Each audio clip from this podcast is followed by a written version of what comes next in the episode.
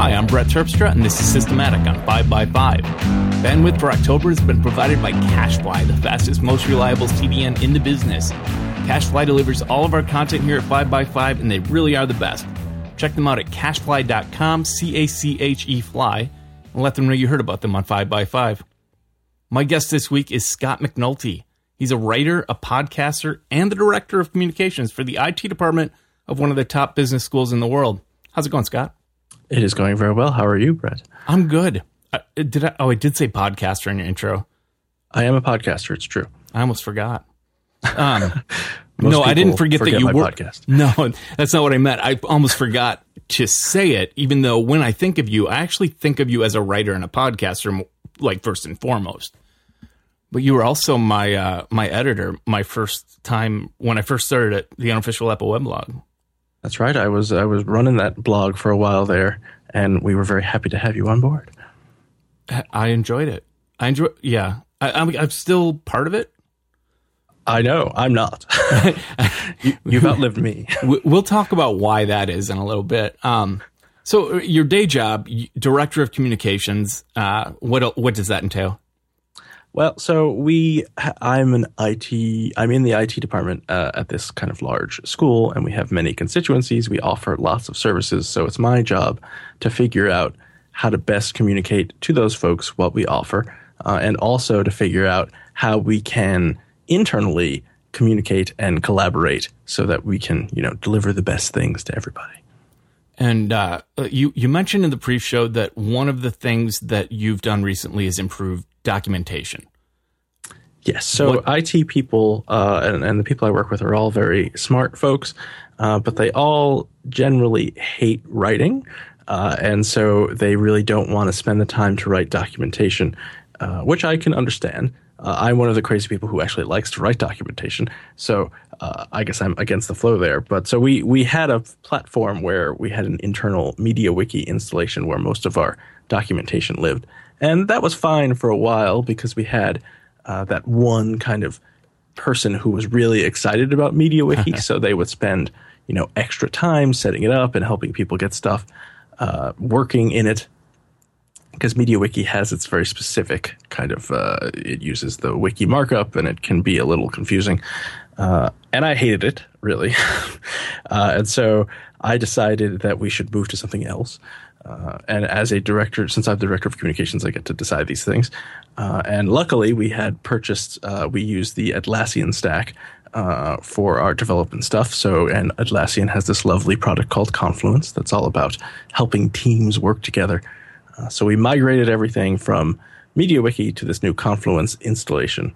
Uh, but actually, we didn't migrate everything because I made the choice to manually migrate only things that people wanted uh, because I figured if we did like a, an import of all the crap that was in MediaWiki, because one of the main problems was everything was getting out of date in MediaWiki, and I didn't want to just basically transfer all this out of date crap into our new solution and then have everyone say, "Well, our documentation's done because it's already in there." So uh, I made people manually move stuff, uh, and luckily uh, for me, that was kind of risky because uh, people are like, well, I don't know if anyone's going to put anything in there. Uh, people did, and people continue to do it, especially since uh, we're going to shut off MediaWiki soon. So no one will be able to access stuff that's only in MediaWiki. Nice. Uh, um, you have to scare them. Yeah, I, I, I was just looking into Confluence recently. Um, it's uh, I I always for my personal documentation, I've always used Clarify and uh, mm-hmm. Screen Steps from Blue Mango. Have you ever seen those? I, I've used it. I really like that product. Yeah, I like them for the same reason because you can maintain kind of a living document. Exactly. So and, Confluence does all the, the, the wiki stuff you would think. It does re- revisions and it lets you mention people. And uh, one of the biggest wins for us is that it integrates with Jira, which is a, an issue tracker uh, that we use extensively.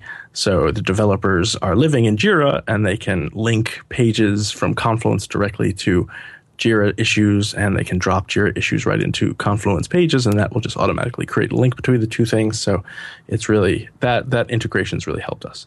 That's cool. I uh, there's a, a there's no denying that a, a well organized, well written document instruction, like step by step kind of thing, mm-hmm. is better than having to search issues and posts and questions. Um, is there like any process? Let me see how I want to say this. Like for me, when I find the answer to something I've been looking for, if I'm like out researching on the web, I, I have multiple tools to store and search those answers later and compile them into actual documentation. Mm-hmm. Does does does your Confluence system allow for thing building readable, organizable documentation organically uh, it does. We haven't deployed uh, that aspect yet. Our first goal was to just get our documentation in there. Uh, my next kind of forward looking goal is to do kind of make it more organic, like you said, and build it into the process because IT folks are really great at solving problems. Uh, but then they kind of just, the problem solved and they stop thinking about it and they go on to the next problem. And I want to add one step between problem solved, next problem and you know document the solution, uh, which could be you know links to whatever you found on Google or you know Microsoft's knowledge base or something like that, and get that all into Confluence. Uh, and and I want to make a culture where you know it doesn't have to be complete and perfect to put in Confluence. Just get it in there. At the very least, someone can come along, probably me or someone who works for me, and format it and make it look pretty and readable, uh, but just get the stuff in there because that's the important thing. Nice. I, did you see my answered bookmarklet? I did not. It's uh, it's a bookmarklet that when you're on a Stack Exchange site and mm. you hmm. find the answer you were looking for, you can just click it in your browser and it will store the answer and all necessary metadata into nvALT or or whatever Markdown app you want. Oh. Um, and and for me, like that's when I find like just a, a pile of links is less useful to me than a searchable index. And so I that's I love actually just clicking on the answers I find and having them automatically indexed for me. Well, I may have to steal this idea and make a, a Confluence version of that for our internal usage because that's brilliant. Yeah, they they have like their own version of like Markdown, like humane text, don't they? Uh, they do, and I think they, they support Markdown as well in uh, Confluence. So nice. you can use whatever flavor you like.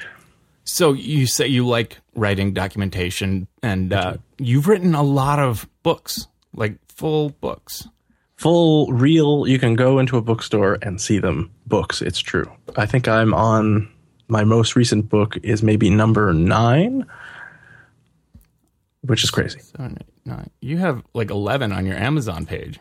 Well, so some of them are are not really books. One of them is uh, we took the first chapter of one of the books and sold it as uh, like a two dollar download before the book was done. Uh, another one I wrote. I was really excited. I'm always been a Mac guy, so I really wanted to write a book about the Mac. Uh, but uh, my first several couple books were not about the Mac. My first book was about WordPress, which I also liked. Um, but then when I got the opportunity to write a book about uh, what was it, OS 10 Lion, I think. Uh, I was so excited that I basically wrote twice as much as we needed. so we had to cut half of the pages that I wrote. And so we decided to then break them up into like uh, five or six uh, little individual things you could buy for like a dollar on Kindle or uh, whatever Barnes and Noble is calling their ebooks. So that number might be slightly inflated, but there are like nine real books. So did this uh, did this splitting up and selling individually thing work out financially, or was it an improvement? Was it an improvement? No. Well, it depends on how you define better uh, than nothing. Right? uh, well, yes. So the publishing industry, I don't know if many people know how someone makes any money on pu- a book, um, and probably uh, it's very rare for tech books. Uh, so here, here's how. Let me explain how it works before I get into uh, how much money I've made from my books. Uh, so you know, a publisher says, "Hey, Scott, let, oh, do you want to write a book about WordPress?" And I'll say, "Sure." And then we agree on uh, an advance. And so you get, you know, well, let's just pick a number. Uh, here's a hundred dollar advance, which is not what the advances are, but because that would be very sad. Um, uh, and so basically, that advance is a payment, but it is uh, an advance on your royalties. Right. Uh, because the publisher always has to make their money back first before the author gets any additional money, right? So you get an advance, you write your book, Uh, your contract points out uh, what your percentage royalties is, uh, usually somewhere in the neighborhood of 10 to 12 percent. Uh, and then that changes based on format, actually. So you can probably get a better percentage with ebooks. Uh, and this is all different if you're self publishing because then Amazon has different deals, but whatever. This is if you're going through a traditional publisher. Uh, and then your book is out in the world. It's very exciting. People buy it. Uh, and then you have to earn back your advance. So the, the publisher has to recoup the money they gave you first based on sales. And then if after you earn out that advance, then you might get some royalty checks. You do through that time you get royalty statements, which are uh, can be depressing because yeah. you see how much money you're not making. Yeah, uh, but you always get to keep that royalty unless you don't finish the book. Th- that advance, I should say. Uh, then they might ask for it back. So that. that's a long-winded answer to say I didn't make any money off of those ebooks, but I did. Uh, I did a couple videos for uh, a publisher, and I got advances, and I get those royalty statements, and I'm slowly getting back to breaking even on the advance, but I don't think it'll ever be profitable for me. No, and I read. I mean, I really like my publisher. They've been very nice to me, and uh, I'm not saying anything bad about them. Uh, but I have, uh, since I have written nine books, they've given me nine advances, uh, and so I get a huge hmm. envelope full of my royalty statements every quarter, uh, and it's always a very depressing read because tech books uh, don't have a long shelf life, and if you don't pick the right subject, uh, people aren't going to buy the book. so. It's, yeah. it's a bit of a crapshoot on their end and my end as well. I mean, they're taking a risk as well. I don't want to lighten what they're doing. But I bought your WordPress book. Uh, you like did? when it came out, I bought it. Well, thank you, and that that was so exciting. Not that you bought it, but I am I, am thankful you did, uh, because that was my first book, and it was a, a, marginal success. I earned back my royalty, my advance, uh, within the first three months, and I got like a, a, a to me, it was like a gigantic royalty check the next time. So I was so excited, and I thought, well, this is just how being a tech author is. I can quit my job, I can write tech books, uh, and then sadly, my next book introduced me to the cold reality of uh, tech book publishing, and that my first book was uh, an anomaly. yeah, well, like you said, it all depends on the, the topic you pick, and just because yep. something's of interest enough to you to write a book about doesn't mean there's an audience big enough to make it worthwhile. Exactly. And I think luckily for me, when I wrote my WordPress book, um, there were plenty of WordPress books out there, but my WordPress book was kind of um, targeted at a different market. And it was just when kind of, I, you know, I hate this term normal people, but when normal people were figuring out WordPress and trying to run it on their own uh, servers. Uh, and so my book hit right when I think kind of pop culture, maybe not pop culture, but mainstream culture understood that there was this thing called WordPress and maybe you should learn about it. Uh, and so people were excited. Uh, my subsequent books have not uh, been as well timed, sadly, uh, but I'm going to keep plugging at it. Do, do you do you eventually see quitting your job and becoming a writer? Uh, no, I don't. that is not the path for me. I have uh, I am married to a lovely woman who is in fact an author as well. She's a cookbook author, uh, and she does that full time. Uh, she's a food writer, and uh, it, it, shows me cookbooks are very difficult to write and a very different beast. Uh, also, her books are much more popular than my books ever were. So uh, she has a very different experience with royalties than I do. She has a happy experience with royalties, but um, I know people who do. I, like I've self-published. Um, uh, I did a book with David Sparks on mm-hmm. iTunes, uh, iBooks, iTunes. What do they call it? The iBook store. Yeah. Yep. Um, that actually that was profitable and almost painless. That's what you want. Yeah, I uh, it, I mean, there's no advance, so it's all work up front. Right. That's the the downside. But yeah, I really I liked that experience, and I will do it again. And I I am curious about that uh, experience, and I would like to do that. And I had an idea for a book that I could self publish myself, and I just said, well, I should, you know, ask my editor. Uh, Peachpit is the publisher that I uh, hey, work me with. Too. Oh, there you go. And I said, you know, if you are interested I, am going to self-publish this book. I don't want you to be surprised uh, when I write it. And they were like, "Oh, don't do that. We'll pay you to do it." And I was like, "Oh, all right." yeah. So they, they pay me to write it. So I, I, I am not enough of a risk taker to turn down that guaranteed royalty uh, advance. Uh, but I am curious about self-publishing. We're very different in that regard. I, I quit a job I liked. Yeah, that's that, that. What what made you quit the job that you like? Just you wanted a new adventure. Uh, personalities. Uh, there was uh, a change in command. Uh, see, that's I just heard uh, a statistic. I don't even know where this is, so it may not be true. But uh, seventy percent of people who quit a job quit not because they don't like the job, but because they don't like uh, the boss. That's exactly right. I think I think I could have told you that without statistics. I mean, well, I was in the same boat. I worked at Comcast uh, briefly, and uh, it didn't didn't work out. Mostly because uh, of culture fit and uh, a boss that I did not get along with. Yeah, it's it's turned out eventually that I don't think I'll ever be able to get a job again because I'm I don't fit well into uh, offices or uh, I work well in teams as long as I'm in charge. I'm not really a I'm not a good employee anymore. Well, this it's good that you know this. My wife was uh, it's very similar. She had an office job that she hated, uh, just because she just hates going to an office and being kind of stuck at a cubicle doing stuff. And she's much happier now that she is, uh, you know, the master of her her time and can spend you know time in the kitchen because she's a food writer, so she needs to cook stuff, research, uh, and her cookbooks. Exactly. Yeah. Um, I was just thinking something related to that, but I lost it. Um, because I am seriously low on sleep and and sick right now. So, um, with that said, I'm gonna go ahead and touch on our first sponsor here.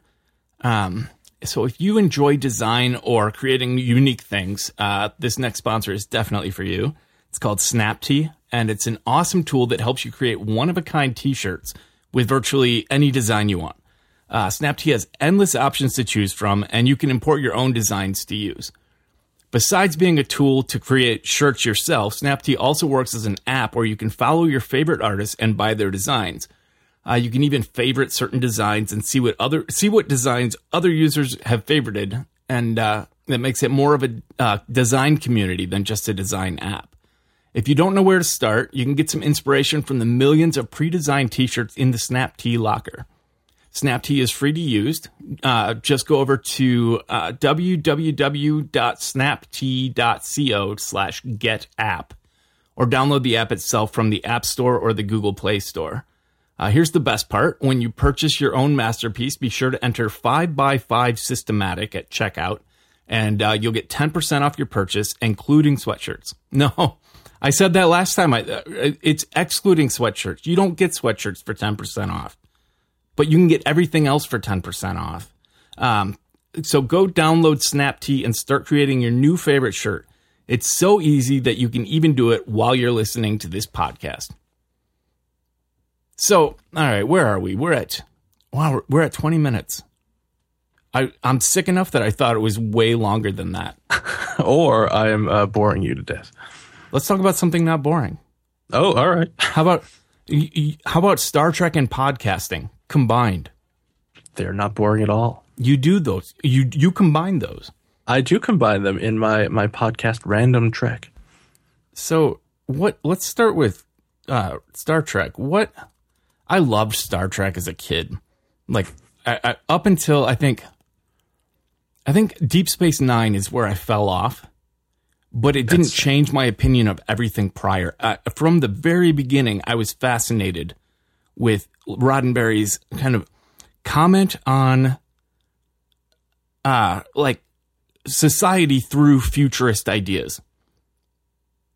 Like, well, that's what, that's all sci-fi to me.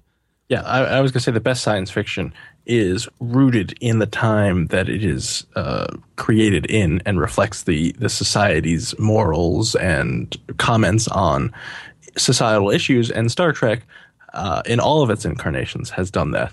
uh, probably most striking in the original series, but certainly the next generation Deep Space yeah, Nine. Most obvious in the original. See, I feel like well, they got more uh, nuanced about it by the like TNG years. Well, maybe season three of TNG. Yes, the first two seasons were a little bit uh, obvious as well with their their moral uh, morals and you know telling people to be nice and because you know the first couple seasons of the Next Generation were very much influenced by Gene Roddenberry, uh, and Gene Roddenberry has th- had this vision that the future is a place where there's very little conflict uh, because you know there's no money, uh, everybody has everything that they need, and the people are explorers and wants to find out things about the universe and help people, and these are all great things. Um, but the problem is, without conflict, you have very boring stories. Yeah. And and so that's why the first two seasons of The Next Generation, while have some good episodes in it, are kind of boring to watch. As an aside, I watched Chef recently. Mm-hmm. Did you have you seen that movie? I have not. It's uh it's a charming movie, well acted, well written, well shot, but it had very little conflict like once the ball got rolling and the like the actual story started, it was just mm-hmm. an easy ride all the way to the end, and it ended, and I I, I felt empty. Well, see, that's the problem. I mean, there's nothing if and conflict can take many forms. So it, it could be a character grows, a character has some kind of difficulty, uh, meet some kind of physical or mental challenge, or there's actual conflict where people are, you know, not, not agreeing and they need to figure something out. Uh, if you take all of that out of a story, you can tell a very pleasant story, but generally, it's not going to be very interesting. Right. Yeah. I, I wouldn't call that a story. To me, like, story has a very specific set of requirements, including a hook and, you know, a exposition and all of the things that they teach about in school that I forget. But well, certainly successful stories and engaging stories have that. There are uh, kind of literary, literary genres of kind of like the Shaggy Dog stories that, in fact, have no plot, uh, and they're just kind of uh, a gathering of anecdotes, and a character kind of just floats around, uh, which can be amusing uh, in themselves. I enjoyed Naked Lunch. Well, see, there you go. so that's a very that's a particular kind of story. Yeah. Um, Star Trek is not naked lunch. no. Um, uh, uh, this idea of like sci-fi as social commentary is, I'm obviously not alone in that. Um, there's probably a whole, like, I don't know what a compendium of studies on that, but I am sure it was. I didn't realize as a kid that I was, you know, seeing interpretations of modern society in different settings. But when I started reading Ray Bradbury, that's when like his like the short stories that he did were very much like moral lessons set in fantasy kind of settings. Martian Chronicles, like all those stories had a moral about his current world. And it was obvious, but it was it wasn't annoying. And plus, with Ray Bradbury, you get the added bonus of uh, him being a brilliant writer. So, yeah. so I mean, the the prose themselves are just wonderful to read. Yes. Uh, and so that helps with the whole, you know, he he can deliver this uh, this moral or you know this little lesson to you uh, in a, an effective way because he's a fantastic writer, uh, and you could you know basically read whatever he writes because that's how good he is. Some sci-fi uh, and we'll get back to Star Trek, I promise. But some sci-fi starts with like a basic kind of like we're a, we're addressing a problem that exists now, but this is how they'll do it in the future, and they then they just go off on kind of this uh, like just random. This is the future without any association, without any anchor in what people already understand. I hate watching those of the movies. I've never read a book like that. Well, I mean, there are so there are some writers who are thinking about what humanity will be like, you know, after the singularity, and you know what happens in to society three thousand years from now, um, and you get things that are human characters who seem alien because society is so different, and that is the goal of the writer is to you know hopefully make this alien civilization that they have posited uh, relatable in some way. Um, sometimes they they fail, sometimes they don't. Uh, I'm thinking of uh, what is it, twenty no thirty two thirteen maybe I can't remember the name of it. Uh, uh, nominated for the Hugo either last year or the year before. Um, that kind of did this um, imagined what was going to happen and you know how society's changed and people there are different genders and uh, you know everything is different. And it it worked for me but i talked to some other people who just could not connect to it because it was so far removed from uh, their their experiences so they didn't get anything out of it. And i think that's you it sounds to me like you're a, a reader and consumer of science fiction who gets uh, who looks for the the connection to the present day and gets the most out of that so you may not want to go into that genre there's a, there's like um once i've been successfully introduced into a world you know, from a something I relate to. Like Dune, like by the time you get to book seven, there's very little association with anything that's well, recognizable. Your first mistake is reading past the first book of Dune. oh no, I actually really enjoyed the whole series. I was young, but what? I had fun. Like it was a world that I became absorbed in. It like it was really Herbert did the whole encyclopedia thing, the whole Tolkien style, like mm-hmm. planned out the whole world before he started writing. And it became believable enough to me that actually, like, despite like, you know, side stories of heartbreak and politics and all of this, I stayed very interested. I, the last one lost me. But then so I found, then I found the, the Lazarus incident mm-hmm. and I, my love was back. well, you're you're the one of the only people I've ever spoken to who has enjoyed all the subsequent. I mean, I think Dune is a masterpiece, uh, and I think each book afterward is less and less uh, of an interesting book. Um, but I mixed the two together. It's the Jesus incident and the Lazarus effect, but they were good. Um, but yeah, it's. Uh, I, I've never talked to anyone else who had ever read maybe past book three. Usually not past book one. I, I don't know. I still have them all on my bookshelf. Oh, I'm pretty sure I read the first three or four, uh, and then I stopped. I gave up. yeah, I understand. I probably would. I haven't finished a book in years, so I definitely would today. Um, let's see. So, okay, so Star Trek, and then we'll work our way back to what you're doing with Star Trek today. Uh, okay. What is it about Star Trek that continues to fascinate you you know, like you're rewatching episodes, obviously, because that's what your podcast is about. Yes, and I've I've watched. Uh, I would say that I've watched almost every episode of Star Trek that exists at least once. Uh, there are some show like Enterprise I didn't really get into, so there are a couple seasons that I've missed. Um, and Voyager might be a season or two that I haven't seen.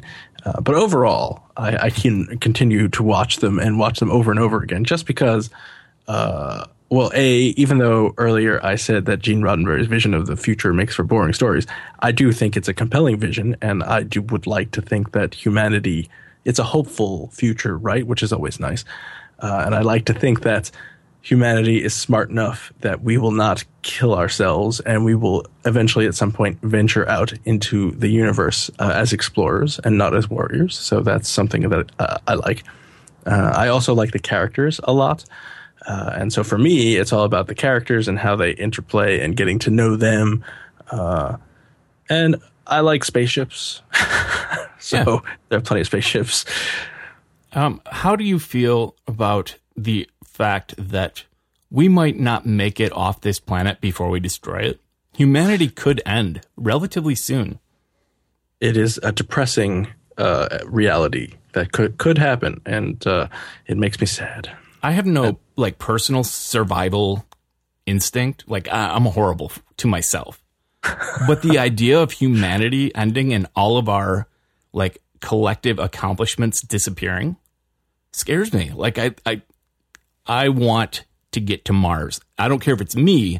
I want humanity out of here so that you know when everything burns or implodes or the asteroid hits, we, we have a backup. Something's yeah preserved. Yeah, I, I think I am simultaneously happy that I am alive in the time I am now because we as a species know more than we ever have. But at the same time, I am also horrified by the time I live in because there seems to be a segment of society that rejects all knowledge that we have and kind of has fallen back to superstition. Uh, and that makes me sad and uh, it makes me worry about the future of humanity uh, when people are fighting over whether global warming is a thing. Uh, Ebola, people are going crazy about Ebola, uh, and certainly that's a problem in uh, Africa. but here in America, it's not going to be a huge problem uh, because we know the science kind of bears out that we can handle this. Uh, and we can even help the people in Africa handle it. Uh, there are clear solutions to the problems, uh, and yet we have hysteria instead well, of reason. Well, you can have as many credible people as you want explain things to the U.S., but nothing is louder than the talking heads in the media. I know like you can't you can't change someone's mind once they've heard like lies from someone they have decided to trust. It's true, and I, I am not I don't I am not a political person, so I think that uh, both sides of the talking head cable industry are doing a disservice to this country and and making people believe insane things uh, that no reasonable person should. I, I would I agree. Okay. I am uh, clearly a liberal and I am very political. And I would argue for hours that the liberal side presents facts with opinions and with bias. But the sure. conservative side, with a couple very particular networks in mind, present actual lies, like actual falsehoods as truth. Yes, but uh, I so I'm assuming uh, I'm just going to assume that I know what network you're talking about uh, in particular. Uh, and one of the best things I saw in America about the e- Ebola crisis uh, came from that network uh, when the anchor Matt Shepard, I think maybe, was like, "Listen, you don't have to worry about Ebola in America. It is a serious issue, yes, but you're not going to die from Ebola. People do not freak out." He probably took a pay cut that, for that to be uh, very nice and true. Um, but yeah, I think that, and this is the other thing that drives me crazy. Uh, that's related. It's this whole, uh, and this is not a new idea that I have come up with, but uh, the whole kind of extremism of everything now in our society, uh, where it's either uh, you're right or you're wrong, and there's no in between. Like we cannot, we can't compromise. Compromise means a weakness, uh, so we can't meet in the middle and get things done. You either have to agree with me or uh, I'm going to do nothing. That is, think, that is the way it looks. I mean, obviously, we know that there are people everywhere around us that are perfectly reasonable, willing to listen to arguments, change their opinions in light of new facts. Like I think a lot of America is actually like that, but the the the two extremes battle so much and so loudly that it feels like we're living in a world where there are no compromises anymore.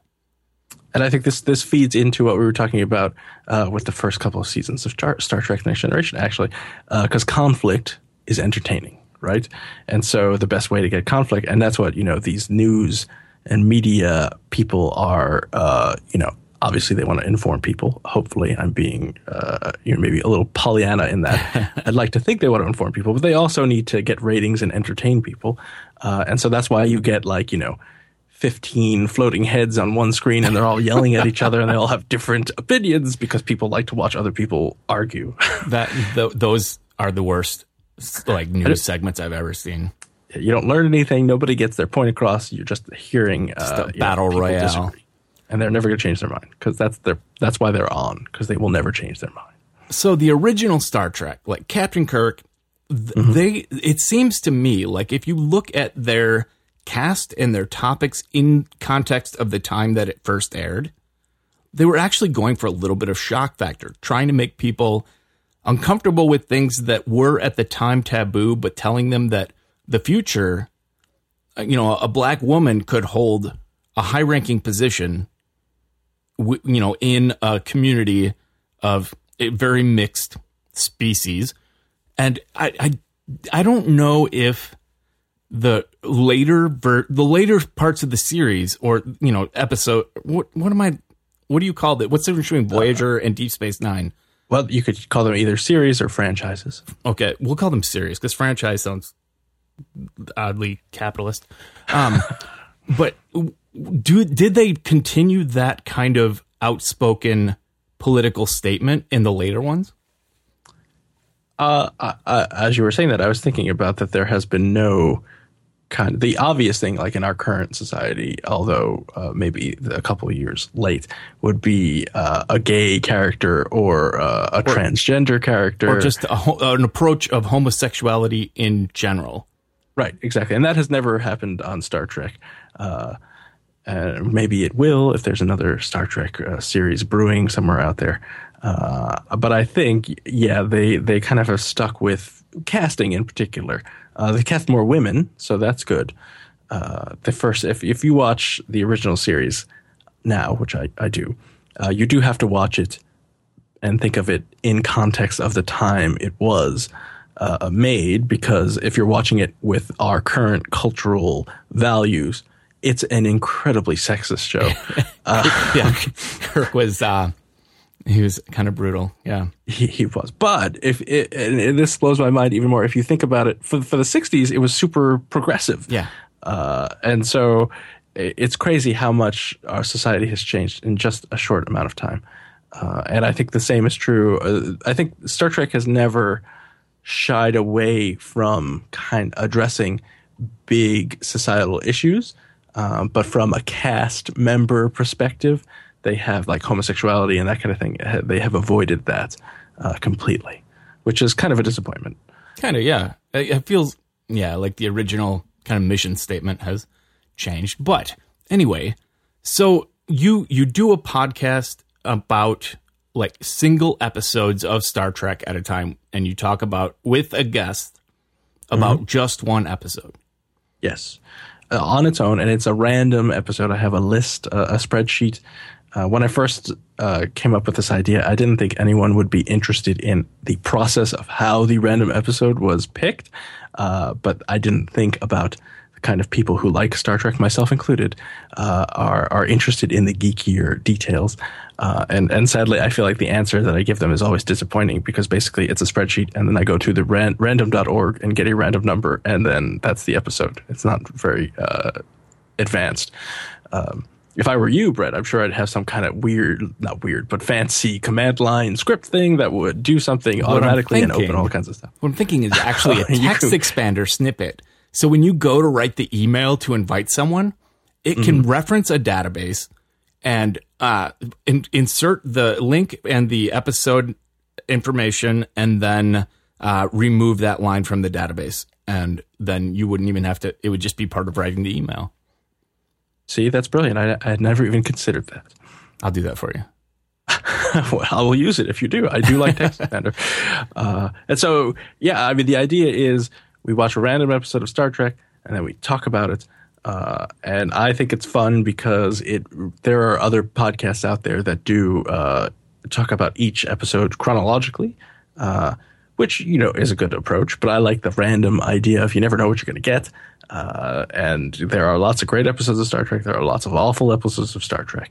Uh, and so it's fun to, you know, talk about Voyager and then Next Generation and then Deep Space Nine and and who knows what you're going to get. Did the uh, did the later series after I kind of stopped watching religiously, did mm-hmm. they uh, did they start to build more of a like story? Because like TNG and and the first the original Star Trek basically every episode was more or less capsulized. Yes. And like the character, there was no long term plot development. Yeah, and there was little character development long term right. as well. Uh, and so that's especially true of the original series. They tried to do it a little in the next generation with the cliffhanger two parter kind of things. Well, and Data uh, evolved over that series. Data did. That's true. Uh, and I guess Geordi may have evolved a little because you know he fell in love with hologram and he was right. dealing with all kinds of things. But um, uh, Deep Space Nine, you stopped watching Deep Space Nine, but yeah. Deep Space Nine is my favorite series, mostly because it has these huge uh, story arcs and intricate plot details, and the characters all really grow and go through different journeys. Uh, Voyager also has uh, similar uh, to a smaller scale uh, story arcs. Um, and oddly enough, Enterprise, which is the most recent Star Trek, and the one you would think, given the the way the TV industry is going with these kind of uh, intricate, elaborately told stories over many seasons, didn't really do it. They tried uh, and kind of came up with a super lame one for the first couple of seasons, uh, and then by the third and fourth season, few people cared. So, yeah, that's why try if you're not going to do it right. Exactly. And I will say the the fourth season of Enterprise is pretty good because they knew it was the last season, and so they started just really Star Trekking it up. Uh, but before then, uh, they were trying to basically appeal to a broad audience. They were trying so they to milk to, it for more more uh, viewers and money. Exactly, and that just ended up with uh, a show that nobody, the, the, people who weren't interested in Star Trek, didn't want to watch, and people who love Star Trek were annoyed with because it wasn't really Star Trek enough. So, do you like podcasting? uh, I do like podcasting. Uh, I have some strong opinions about podcasts in general, um, but I, I, like podcasting. I think it's it's fun. I think that there are a lot of podcasts that are way too long. I don't know if you agree with me on this or not. I've been seriously considering making the standard systematic shorter. I I, I don't. I've, I've talked about how I don't listen to a lot of podcasts in general, mm-hmm. and if I do, if I'm looking at potential podcasts to listen to, a half hour podcast seems like something I can do in the time I have. I don't have a commute. You know, I, I listening opening up an hour long podcast feels imposing to me. Like it's uh it's a task, a chore. I have to get through right. an hour of this. Even if it's fun.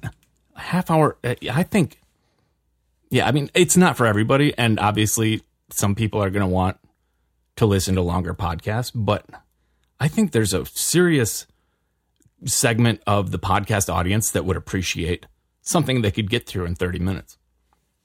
I, I, I totally agree, which is why I have for my own podcast, I have a hard limit to we, it's no longer than the episode of Star Trek we're talking about, uh, which is about 45 minutes. Uh, and I think also podcasting listening habits, I'm sure, are highly situational. So if you have like an hour long commute, then an hour long podcast is great.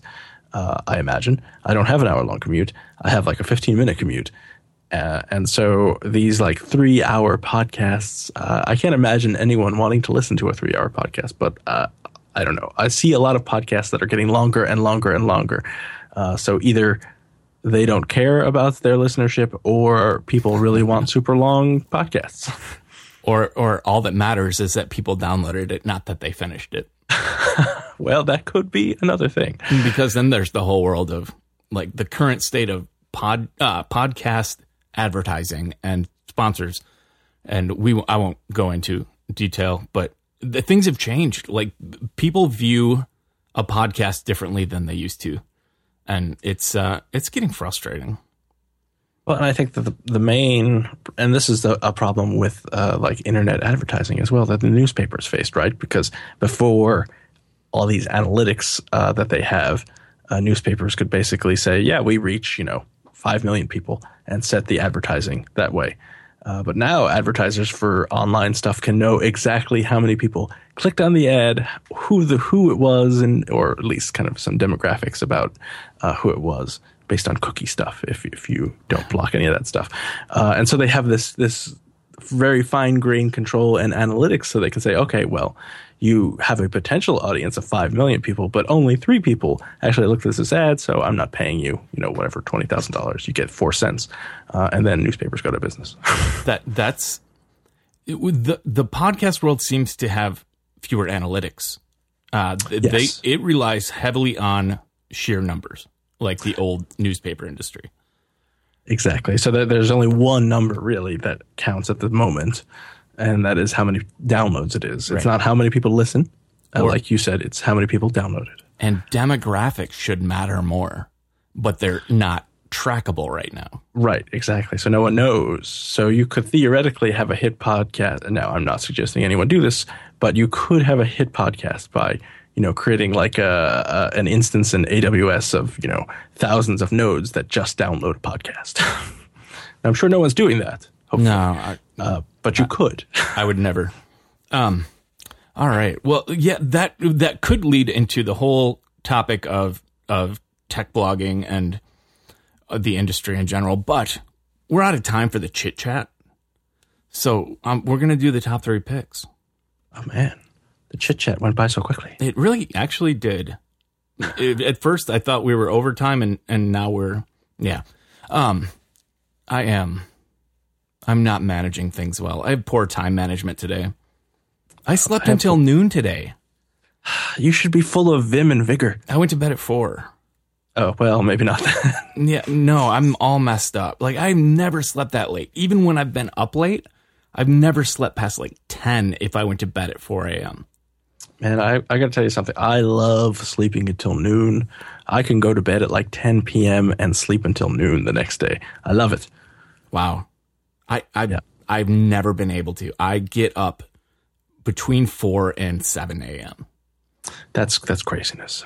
That that just naturally. Do you have to set an alarm? Yeah, no. I just I wake up and I can't stay in bed. I I pop up wide awake, um, especially if there's the a sun has come up. But even in the winter, I do that. Um, I wish I was like that, but I can I can. I wish I was like you. but I do love. We always mornings. want what we don't have. You love the mornings? Yeah, because everyone else is sleeping. Well, uh, me too. I'm, I'm so that's why you're so productive. I'm sleeping for another and for four hours. You're you're creating scripts and doing all kinds of things and having your Mac do wacky things, and I'm dreaming about Star Trek. yeah, yeah. I, I am jealous to some extent. I think everyone, you know, it's a grass greener, other side thing. All right, so you uh you, you're gonna do your first pick first, and we'll go round robin. All right. Well, then I will pick. Uh, I love to read. Uh, so I'm going to pick a book that I just wrote, and not that I just wrote, that I just read, uh, called Broken Monsters, which it's a, a novel by uh, a, a, writer named Lauren Beukes, um, and it is set in Detroit, and it's kind of this uh, supernatural, uh, magical realism horror novel, uh, and it tracks the story of this detective that's you know this these weird things are happening. People are getting killed in very strange ways uh, and this detective has to figure it out. And there are a bunch of characters, and it's set in kind of the the ruinous Detroit, uh, which is kind of a character in the book as well. And Lauren Beukes is a great writer. She wrote uh, The Shining Girls, which is a, a book about a time traveling serial killer, which is great. Uh, so check that out. Nice. Um, I started uh, reading a sci fi book recently that I purchased a long time ago on my iPad. And I have been really into the story and really enjoying the writing, but I forgot the name of it. Like I haven't even gone. It was just open on my iPad when I went into iBooks, so I started reading it, and I don't even know what it is or who it's by. That's weird. What what is it about? I wonder if I can identify it. Let's see. It's uh like a teenage. Uh, it seems like they're in Japan. It's a teenage girl in Japan, and they have uh like there's a word they keep using something. The glass is a specific type of glass and it's kind of a cyberpunk kind of setting. And mm. I haven't gotten far enough to know what the plot is. It's all observation right now.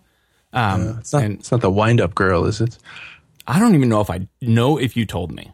Oh, uh, I, like, I, I, haven't seen the title of it for a year and forgot I bought it. And it's the the point though is that I, it's been it's been hard for me to get into new authors. Like mm. like to me, like Gibson and Sterling and, and Roddenberry and all of these things within the sci-fi genre, mm-hmm. th- those were my heroes, and everything else seems at first glance to be hollow to me. And I'm just now getting to a point where I'm willing to accept that maybe some really great stuff has been written since then. Uh, since like the 60s. yeah. Well, I, like, yes, I, am here to tell you, yes, some great stuff has been written in the last 50 years. In middle school, I decided I was going to read every book on the list of classics from a specific, I don't, it was like New York Times or something. And I did. And to me, it was more important to start at the beginning. Chronologically? yeah. Like mm-hmm. this is, you know, this is the stuff that every writer today read before they get to where they are. And so I started working my way up and like I've never been good with modern like current day writing. I wait until something is archived as a classic. Weird. Okay. Anyway, my first pick is a new app for iOS 8 called Clips. And it is basically a clipboard manager for your iPhone or your iPad. And you can uh, copy multiple things into a very like there's a extension and there's a keyboard and there's uh what the like notification center thing. I forget all the terminology because i've been really out of ios but widget? Yeah widget. So you can access all of these clips in the order you copied them in any application. And then so so you can go to like five different web pages and uh, a couple rss articles and copy stuff for you know a post you're writing and then go into like editorial and just paste everything in there without having to go back and forth at all. It's pretty cool. It's a really good idea. That is a good idea. I feel like you would be uh, sad to know how I use my iPhone, so I'm not going to tell you. But would you be sad to know that I barely use my I, I, iOS devices? Uh, I would not. So now I feel all right. I love my iPhone, and I basically, I mean, every there are all these apps that people always mm-hmm. talk about, but I really don't. I use uh, the email, obviously. Uh, I install Chrome because I don't like Safari, uh, and I use Tweetbot, and uh, pretty much ninety five percent of my iPhone usage is those three applications. Add uh, add Facebook and games. Oh, and 1Password. Oh yeah. It, it, yeah, with with Facebook and games added onto that list, that's my phone. Like I have, I try every app that comes out. I know all about them, but when it comes to using them, I'm not a mobile person. And most of the time, I can get stuff done faster at my Mac, which is most of my life always there. So I'm not like an avid, I don't write on my iPad. I'm impressed with like Viticci and the way he writes an entire huge blog pretty much on his iPad. And it's amazing to me. And he has crazy stuff going on. Yeah. And I, I, am glad to hear that because I, I hardly use my iPad at all. Because uh, I anything that I want to do on my iPad that might be complex is easily more easily done on my Mac. So I just do it on my Mac. And you, are a big if, Kindle fan too. I am a big Kindle. So if I'm reading, I'm reading on my Kindle. Uh, and if uh, I want to do some web browsing, I have a six plus, which is big enough now. So I just use my iPhone. Nice. All right. So your second pick. My second pick, uh, I am a big Kindle fan. My second pick, the Kindle Voyage, which is the latest high end fancy pants Kindle from e ink Kindle, I should say, from Amazon. Uh, it's got a backlit screen, a glass front. There's no more bezel. Uh, well, I shouldn't say that. It's not. Uh, uh, there's no like cavity uh, extended or, or raised bezel. no beveled got, bezel. Yes, there you go. and it's got. most importantly, it's got uh, not really buttons, but uh, pressure points that let you change the page without having to tap on the screen and move your thumb. Uh, and it has a fantastic display. So nice. it's a fantastic thing. Yeah, I, that was another topic I was interested in is why you uh, prefer the Kindle. Um, I, I, I, we'll we'll have to talk about that sometime because I've been reading in bed on my iPad as I make an effort to consume more media and mm-hmm. it's not my favorite way to read.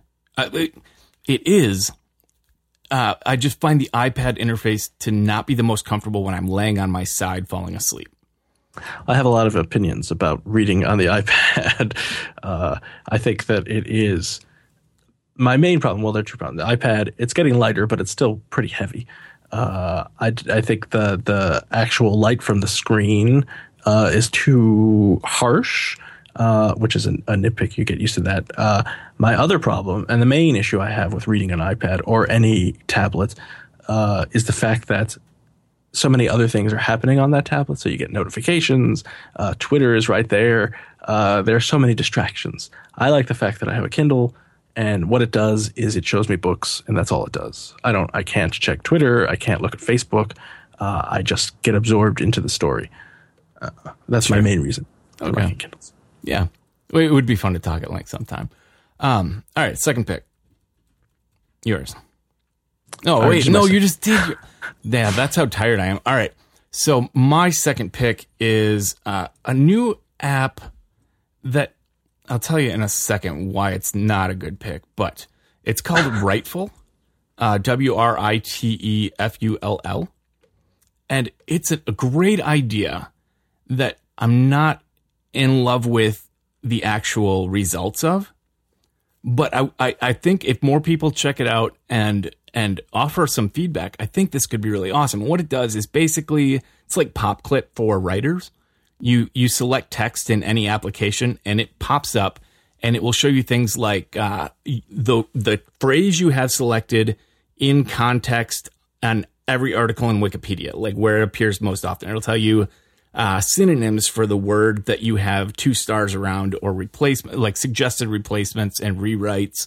And it, it's basically advanced writing tools based on web services right at your fingertips in any application. And uh, I I love the idea. Uh, but to to get like the full, there's a subscription plan for because they're paying for API hits, I assume. Um, uh, but overall, even the free version, it lacks uh, actual you not usefulness so much as uh, accuracy, I guess. So I I don't know. I'm hoping to see it really evolve into its uh, its stated potential. So that's like a that's a provisional recommendation. Yeah, it's yeah. got growth. Keep an eye on that. That's right. Get in on the basement, the ground level. it might be good soon. All right, number three for you. Uh, I'm going to pick a piece of technology that has changed my life, uh, which is the Fitbit One. Uh, and previously the Fitbit. I am now, I've had a Fitbit for maybe three years and I am completely obsessed with it. Uh, and so many nights you will find me walking around my dining room table in circles until I get to 10,000 steps uh, because I am obsessed with it. I was doing that for a while. Like I have a Fitbit. I, I think it's the one. That's I would keep in my pocket. I still keep it in my pocket, even though I stopped tracking goals. I, I, I, I really enjoyed it, but something changed in my life where I got lazy. It comes in phases. Uh, where the I mean, if anything has ever motivated me to want to walk ten thousand steps in a day, it's the Fitbit. Yeah, it's it's magical. And when I got it the first time, I thought to myself, I walk around a lot, so I'd probably just get ten thousand steps on my everyday life. Uh, and then I got a Fitbit, and I was like, oh, I don't move at all, do I? I'm a giant slug. Uh, and now I'm walking around like crazy. So nice. Well, hopefully I'll get back to it. Hopefully I'll not let my Fitbit die for two, three days at a time and not notice. All right. Um, my last pick is an iOS app called Figure, and it's a simple little music generation app from Propellerhead, who makes some great uh, music apps. And it gives you a series of drum machines and uh, bass and lead sounds and a sequencer, a very simple, like you set, you know, 4, 8, 16 bars, and it starts looping and you hit record and you can start doing multi-track sampling with the the instruments they provide, which have very limited settings and there's a very limited number of them, but it's a really fun. I, I, I play with it laying in bed. I it's not something I would actually use for recording on an album, but it's a really fun toy. I don't know if anyone no does that. But, yeah, but you could with this. Like it's like you can set the controls to a given scale and no matter what key you hit, it's going to work and it'll quantize as you record. And it's super easy. Like anyone, and you can set like on the hi hat, you can set a, a rhythm pattern and just hold the button down. it takes like no effort, but it's something new every time. So you might find you have more abilities than you think. Or my phone does at least. Technology.